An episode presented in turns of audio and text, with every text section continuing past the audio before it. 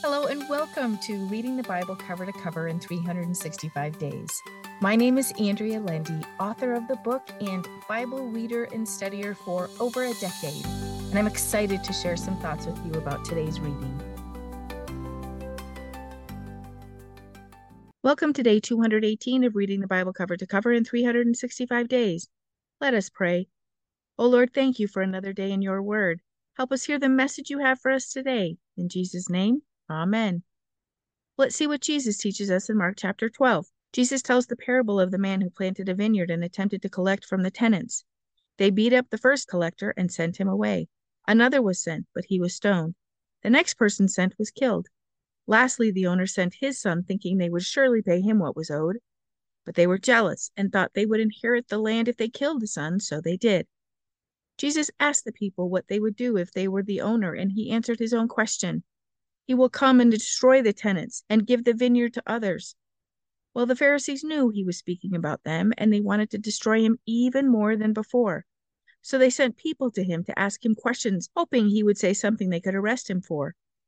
The rest of the chapter is a bit of a cat and mouse game between these people and Jesus.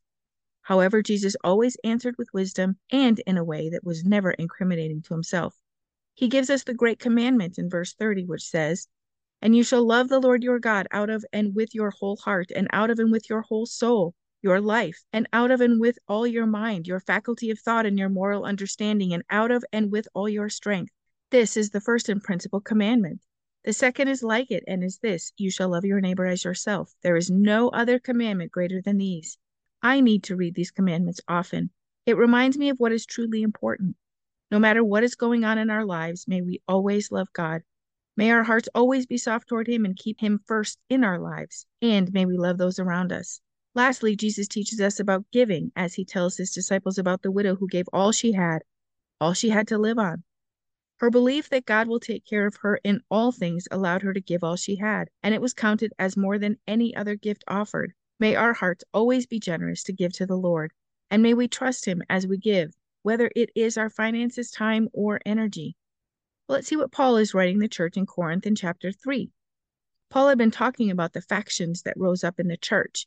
Some wanted to follow Paul, some Apollos, and in this chapter he even mentions Peter. He tries to clarify that they all teach about Jesus Christ, who is the foundation.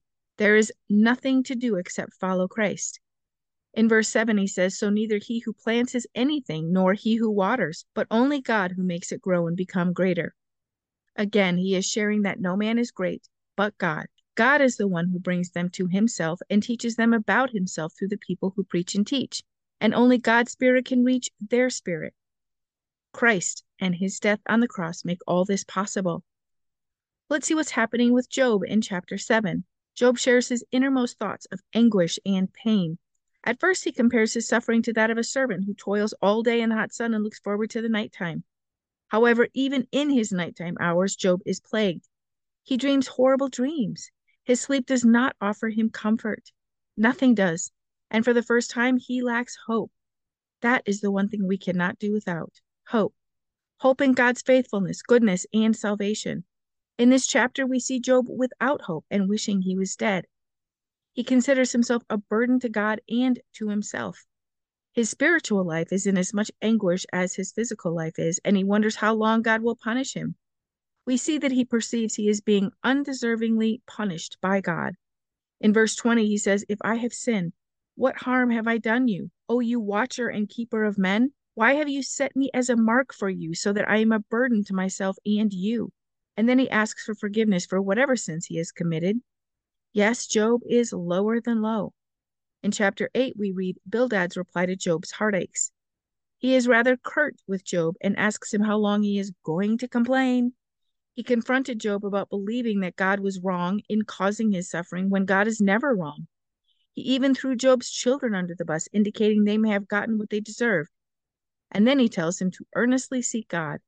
In verse 21, he assures Job that he will be vindicated when he is right in God's eyes. For behold, as surely as God will never uphold wrongdoers, he will never cast away a blameless man. However, Bildad didn't understand Job's situation. He basically condemned Job and told him to ask for forgiveness and then everything would be restored to him. In Job's case, there may have been things to be forgiven for, such as his lack of hope in God at this point, but it wasn't sin and unforgiveness that brought on these afflictions. Bildad's advice most likely will not be taken well by Job. We will see what happens in our reading tomorrow. Let's see what we can learn from Psalm 37. King David starts out advising us not to envy those who gain from unrighteous means. Instead, we are to trust the Lord. In verse 3, he writes, To feed surely on his faithfulness, and truly you shall be fed. Verses 4 and 5 are underlined in my Bible and say, Delight yourself also in the Lord, and he will give you the desires and secret petitions of your heart. Commit your way to the Lord, roll and repose each care of your load on him. Trust, lean on, rely on, and be confident also in him, and he will bring it to pass. I love the amplified version of these passages because it points to the secret petitions of our hearts. Sometimes I don't think we actually know what some of those secret petitions are. They are hidden from us until we have grown up in the Lord. Then he reveals what he is doing in our lives and shows us the way we are to go. Eventually, we realize God's way is what we really desire. As we seek him, wait on him, and draw closer to him, we find the way he wants us to go. Then our hearts are full when we step into what we truly desire. He gently compasses us about in love and mercy until we are mature enough to handle the great plan he has for our lives. May our hearts turn to him and allow him to lead us and may He help us be obedient to His call. Let us pray. O Lord, thank you for the message in your word. Lord, keep our eyes on you and not the world. Keep us seeking you and you alone. Help us walk into your perfect plan as you lead and guide us. Grant us obedience to follow you, Lord. In Jesus' name, Amen. Thank you for walking this journey with me and being a faithful reader of God's Word. I pray that He shows Himself as the God who loves you deeply and cares about every detail in your life. Come back tomorrow for some more thoughts and insights as you read God's Word.